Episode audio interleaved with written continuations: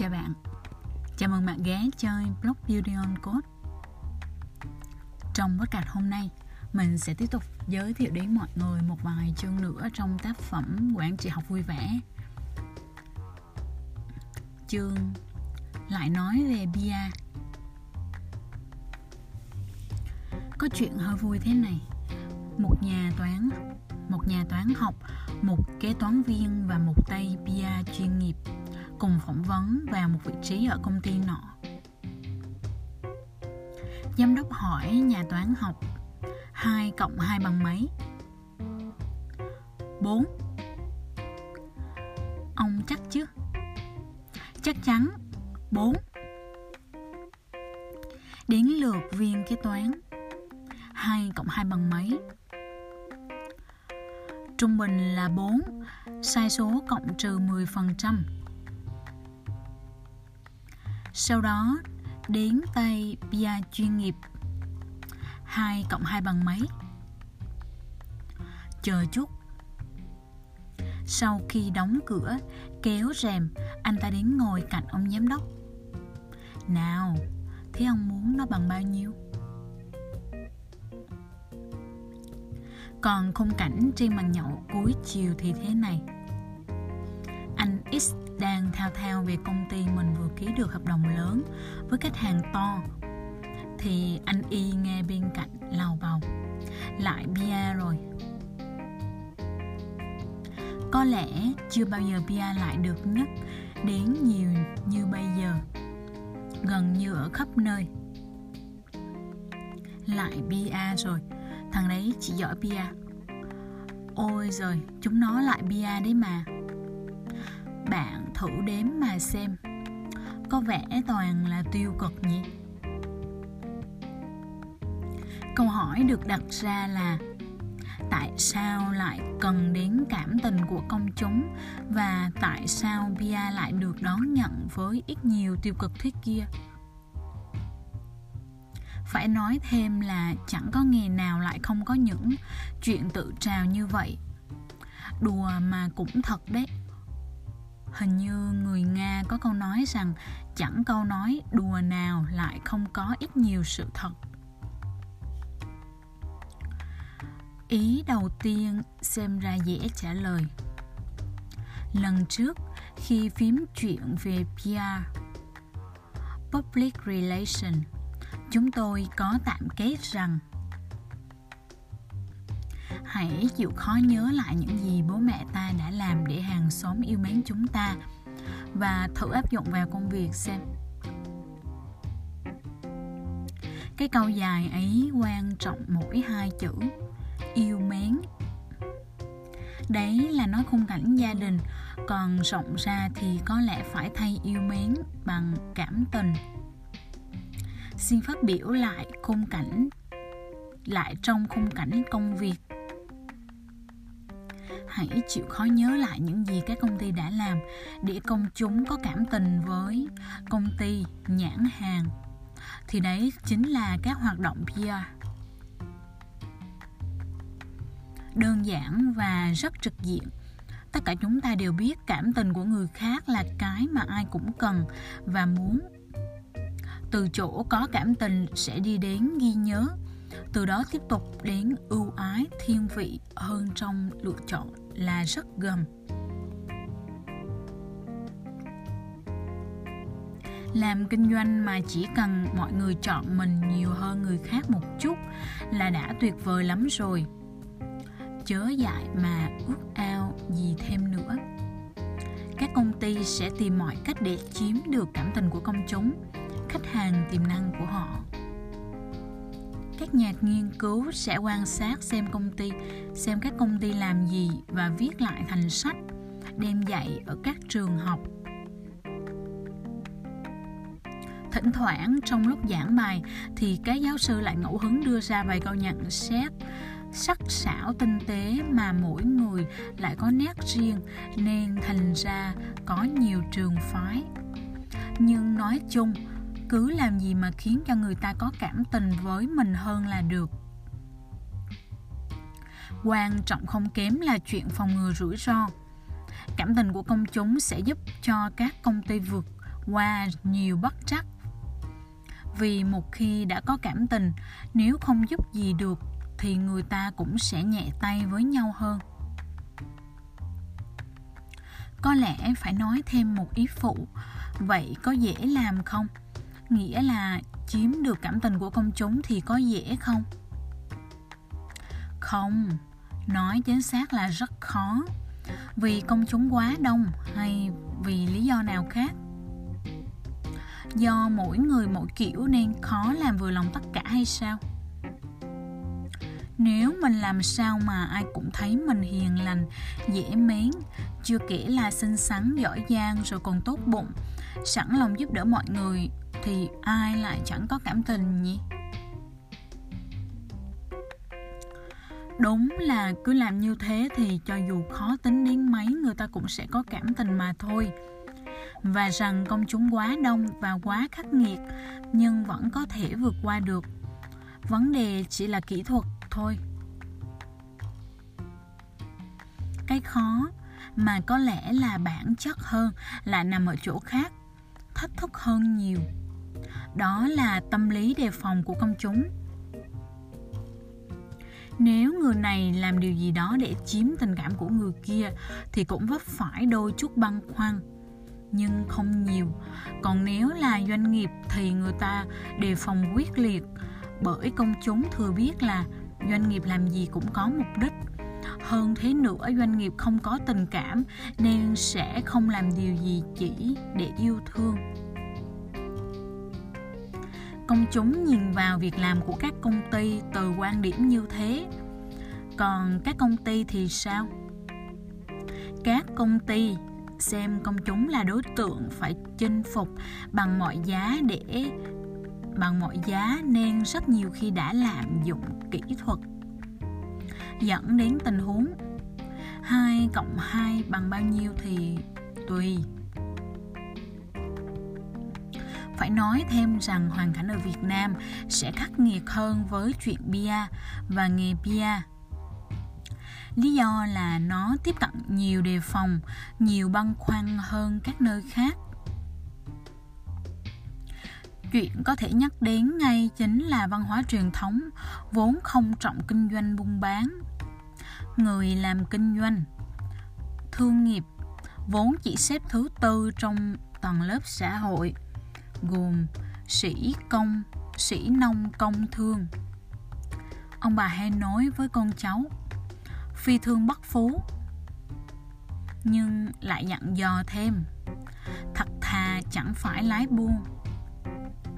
Vậy nên ở xứ mình người ta phải cảnh giác với những lời ngọt ngào của lái buôn nhiều hơn nữa. Pia chính là mối liên hệ giữa công ty với công chúng tức là tất cả mọi người, không trừ một ai. Mục đích của công tác PR là giữ được cảm tình của công chúng. Công cụ để thực hiện thì rất nhiều. Rủi ro trong công tác rất đáng ngại. Chỉ khéo léo là phản tác dụng. Như vậy thì chúng ta có gì nào? Một việc làm quan trọng với độ khó cao và hay bị nhìn với con mắt tiêu cực đó là bia mở ngoặc đơn ở Việt Nam, nhấn mạnh, nóng ngoặc đơn. Bạn có muốn làm không?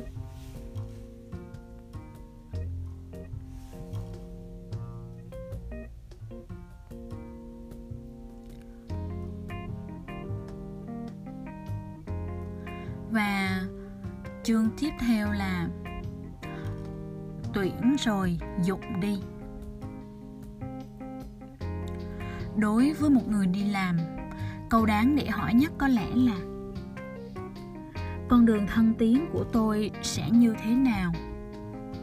Nếu bắt đầu là một nhân viên kinh doanh, thì sau đó tôi sẽ là gì? Và sau sau đó nữa thì sao?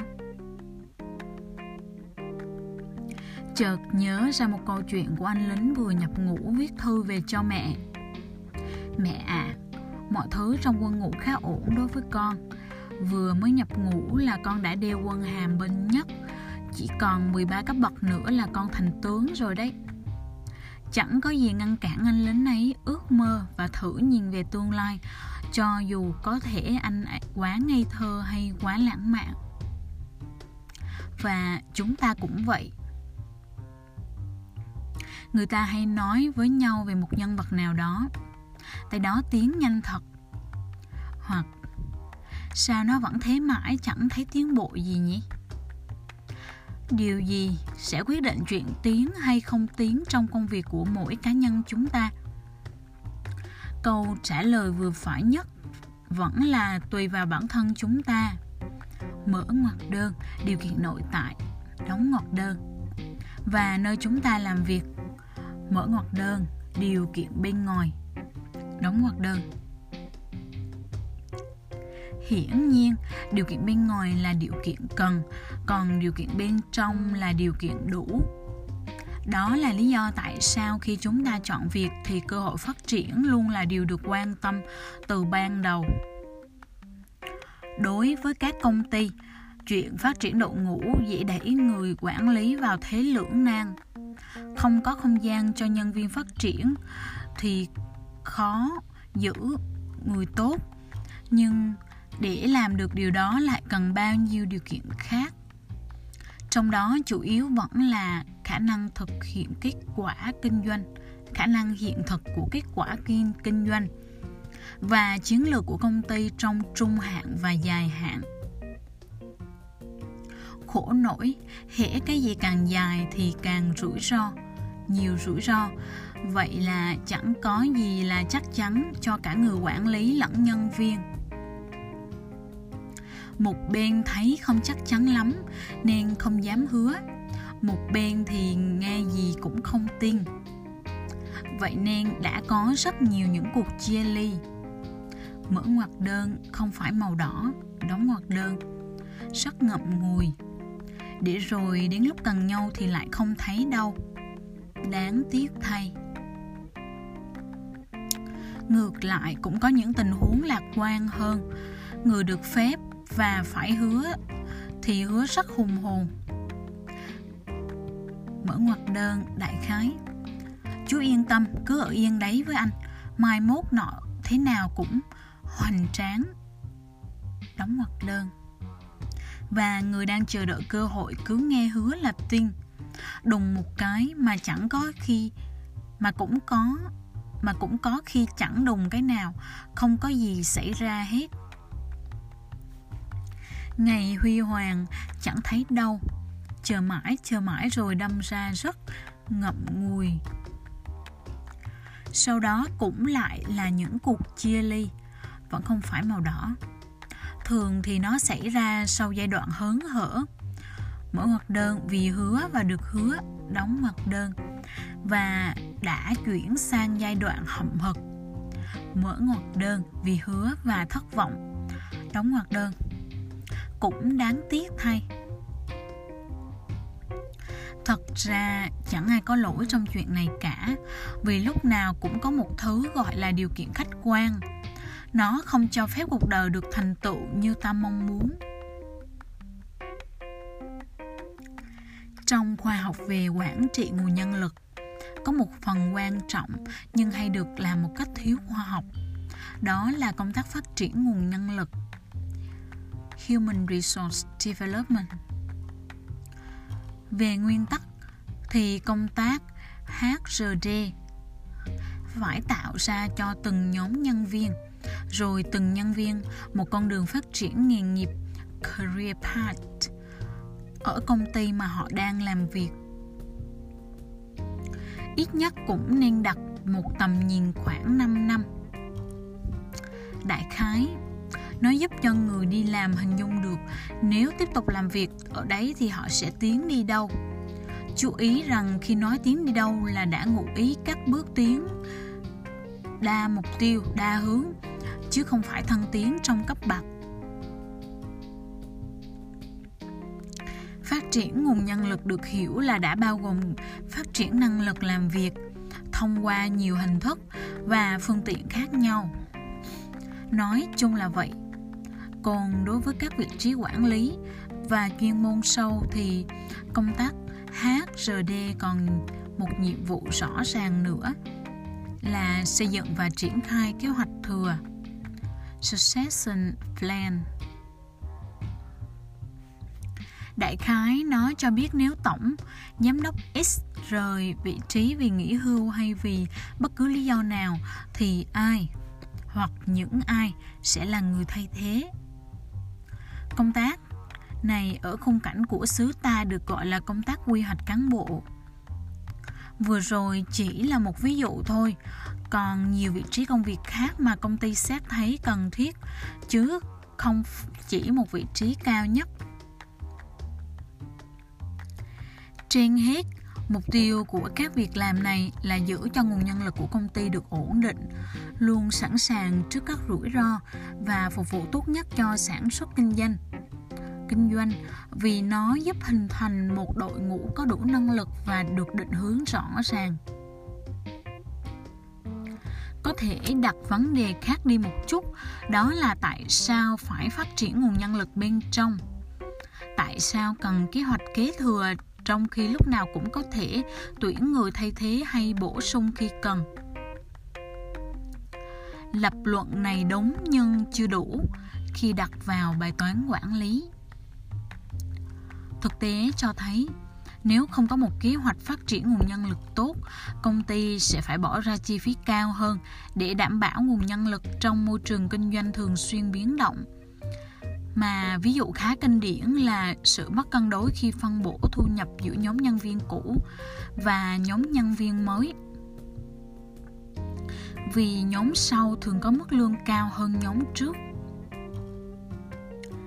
Đến đây, chắc hẳn chúng ta sẽ băn khoăn đủ thứ liên quan đến chuyện này. Nhưng không sao, băn khoăn nào cũng có cách giải quyết. Khi nào việc đến sẽ tự có cách. Có lẽ điều đáng nhớ nhất, điều đáng nhớ nhất đơn giản chỉ là công ty luôn cần phải làm gì đó để duy trì được nguồn nhân lực tốt với chi phí tối ưu và chủ động nhất.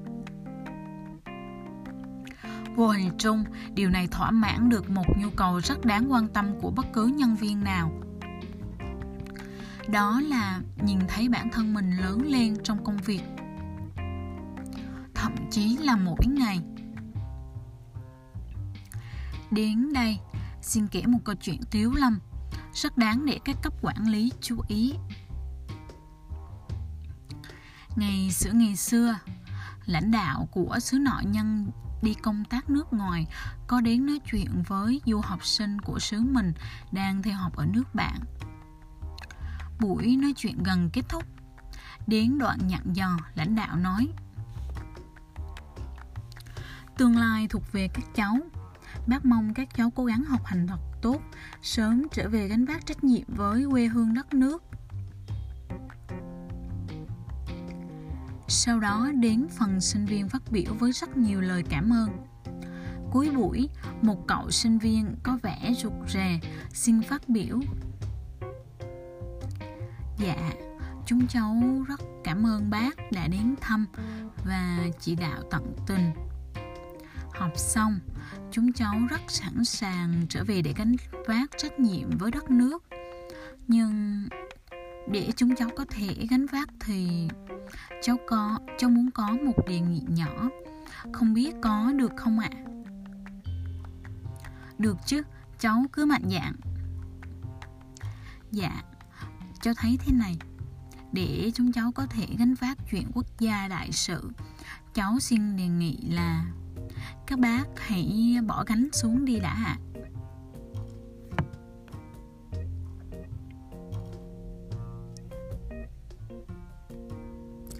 Chương tiếp theo. Yêu nhau câu 6 bổ ba. Nếu hỏi một người làm quản lý nào đó xem họ ghét nhất việc gì, thì chắc chắn sẽ nói là chuyện đánh giá nhân viên dưới quyền còn hỏi nhân viên ghét chuyện gì thì ghét chuyện gì nhất thì chắc chắn cũng sẽ nói là những cuộc đánh giá. Tóm lại, đánh giá và được hay bị đánh giá đều đáng ghét như nhau. Khoan xét lý do tại sao người ta lại ghét nó đến thế. Chúng ta buộc phải chấp nhận một sự thật đầu tiên rằng bất chấp có ghét nó thế nào chăng nữa thì chúng ta vẫn không thể tránh nó được. Mà vẫn phải làm và thậm chí phải làm rất nghiêm túc. Vẫn thế thôi. Rất ít khi chúng ta được làm những điều mà mình thích. Quay lại câu chuyện, vì sao người ta ghét đánh giá và bị đánh giá? Dường như bản chất của chuyện này xuất phát từ một nỗi sợ rất truyền thống, gắn chặt với mỗi chúng ta nỗi sợ bị xét nét, bị người khác chê bai. Nếu tôi sợ bị anh đánh giá thì việc anh đánh giá tôi sẽ là cực hình đối với anh. Quá rõ rồi. Cứ thế thì đúng là chúng ta đang để khổ cho nhau mất rồi. Hơn nữa, việc đánh giá người khác thường chịu tác động mạnh của tình cảm yêu ghét xen vào dễ làm cho chuyện đánh giá trở thành một cuộc đối đầu giữa hai cá nhân với nhau. Chứ không còn là việc làm có tính chất tự khám và chữa bệnh của hệ thống quản lý nữa. Đáng ra phải là kết quả công việc lần đó đã không tốt, anh nên thế này thế này thì sẽ tốt hơn. Thì người ta lại nói với nhau rằng anh làm ăn quá tệ, ý thức kém quá. Ai mà dám giao việc cho anh nữa? Công việc biến mất và chỉ còn lại chúng ta với nhau, cũng cùng với rất ít nồng nàn trong một cuộc đối đầu ít nhiều sinh tử. Ông bà có câu, yêu nhau câu 6 bổ ba, ghét nhau câu 6 bổ ra làm 10 thế đấy phàm đã yêu nhau thì dễ, chỉ muốn cho nhau phần tốt lành, phần hơn. Nhưng lỡ mà không yêu thì không muốn cho nhau cơ hội nào nữa hết. Đáng xấu thì cứ bổ ra mùi cho bỏ ghét hay không có miếng nào thì lại càng.